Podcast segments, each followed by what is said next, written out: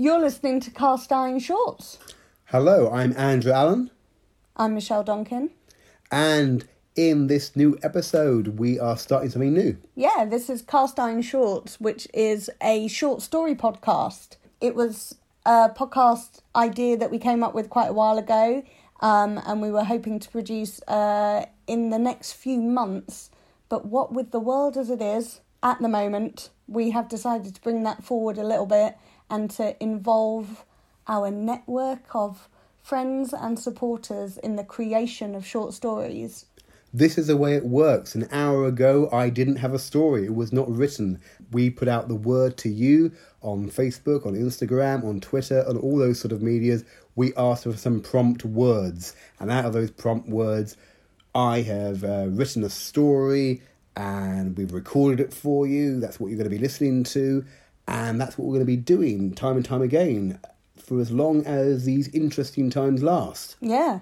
And um, what we're hoping is that this would be a way for you guys to get some entertainment in your homes and for you to support artists like ourselves by tipping us. So if you like what you're listening to and you enjoy the story, you can tip us on our PayPal link. Um, that'll be in the show notes. The details are paypal.me forward slash cast iron Brighton. And yeah, that's in our show notes as well. So it could be what, like a pound or as much as you like. and feel no pressure to donate at all. You can just listen and not donate at all. By all means, if you want to share this episode so it gets far and wide, that will be delightful. Yeah. And our aim is to see if this works, to share more stories for as long as we need to. And over the next week or More. more, we're going to be sharing the work of other artists as well. Just providing ways for you to still be part of art. So, I'm going to read you out the prompt words that we received before I started writing the story. And so they're quite and we've managed to get all these words in. The words are basket, betrayal, bonkers, lots of B words there. Let's, see if, uh, let's see if there's n- uh, words that don't begin with B. Penis, thanks for that. Be careful what you wish for. Mermaid, quacked. I should point out that that's qu- literally quacked, not cracked. Oh, so it's Q, not Yeah. a C. Ah, okay. yeah. Um, heretical, Wow. lark, confuzzled, Nice. sausage, Good. salacious, and punt. Just in case you panicked, that last word was punt. Okay, well, So thanks for those words. Yeah. Uh, they were really entertaining. I when I was writing the story, I had no idea how it ended, Yeah. and it was fun finding out. and we should say that uh, as we're recording this, it's Sunday the 15th of March, and we've had, as you say, an hour or so to to write. To to really hack that out. so we hope you enjoy. Thank you. Love you all.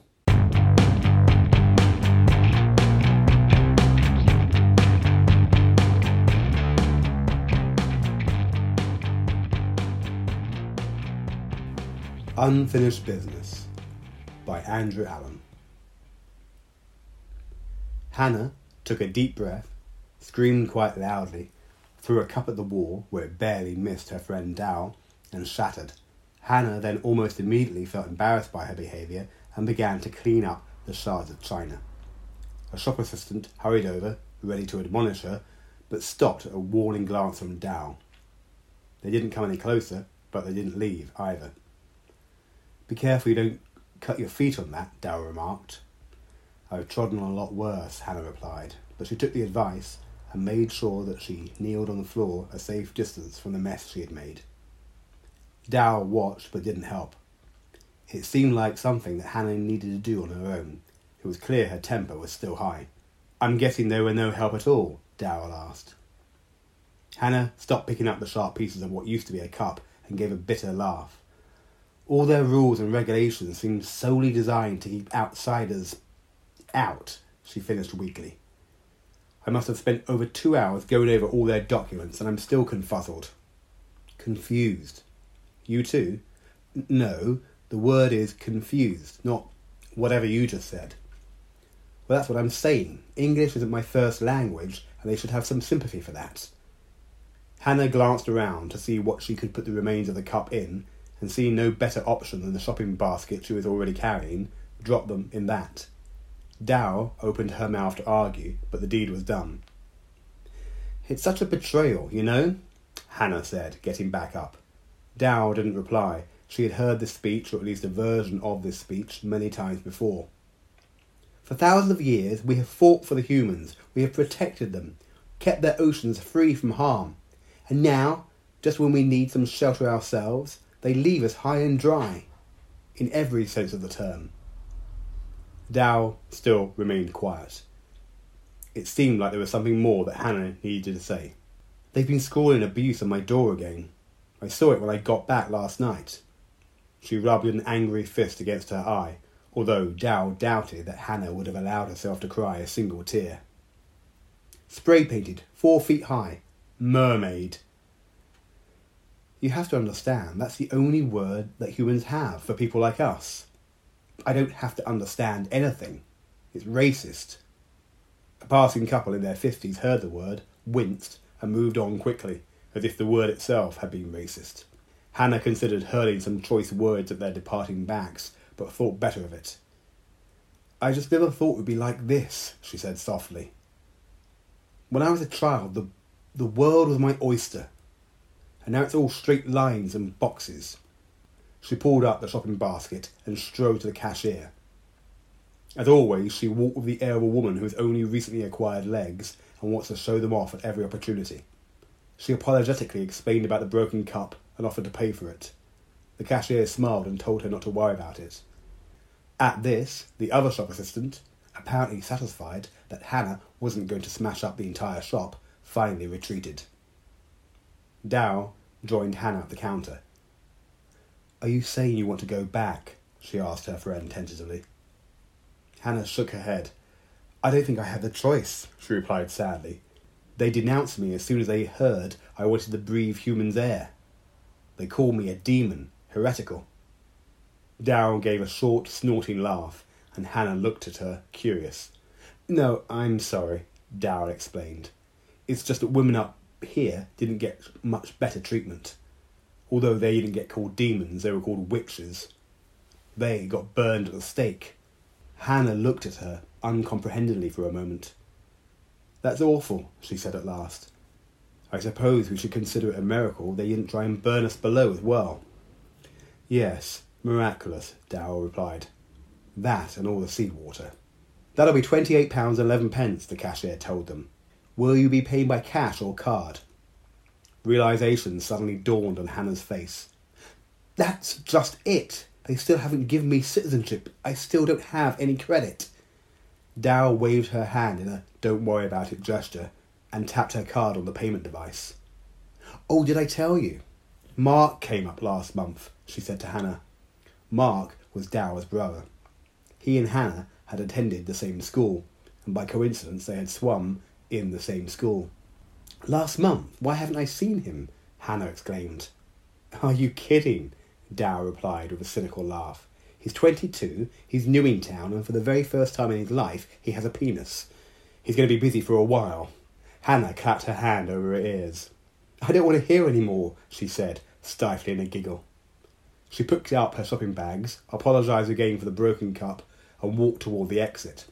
Dow caught up with her, still marvelling that nobody really was picking them up about the broken cup. Outside it was beginning to rain. Both women stopped to enjoy this. There were many assumptions made in the human populace about mermaids, but one that was evidently true was that they enjoyed rainwater. The water has returned to us, Dow intoned, and we shall see it again, Hannah said, finishing the old prayer. Nice water for ducks, came a voice behind them. Hello, Bertie, said Hannah in a voice that managed to mix impatience with affection. Bertie looked up at them both, rainwater drenching his feathers. I'm glad I found you, he quacked. The lads back home have been going bonkers. Dow crouched down, the better to meet his level. Why? What's the matter? Bertie honked derisive laughter at her. Are you kidding? You ran away from home with not even a goodbye message? Not a sausage? And all the months later, all kinds of salacious rumours. It's not like that, Bertie, Hannah protested. Once I left home, they wouldn't let me get in touch. I haven't been able to speak to anyone in months. For the first year I was up here, I didn't even have a house. You were stuck in Cambridge, weren't you? Darrell said. I was stuck in Cambridge, Hannah cried. I had to sleep in a in a punt. They said I'd be okay until May week. I thought I had almost a year. But May week's in June. Nobody tells you about this stuff. All right, all right, calm down, Bertie quacked again, looking upset. I can't calm down. I still don't have citizenship. I'm not a daughter of my birth country.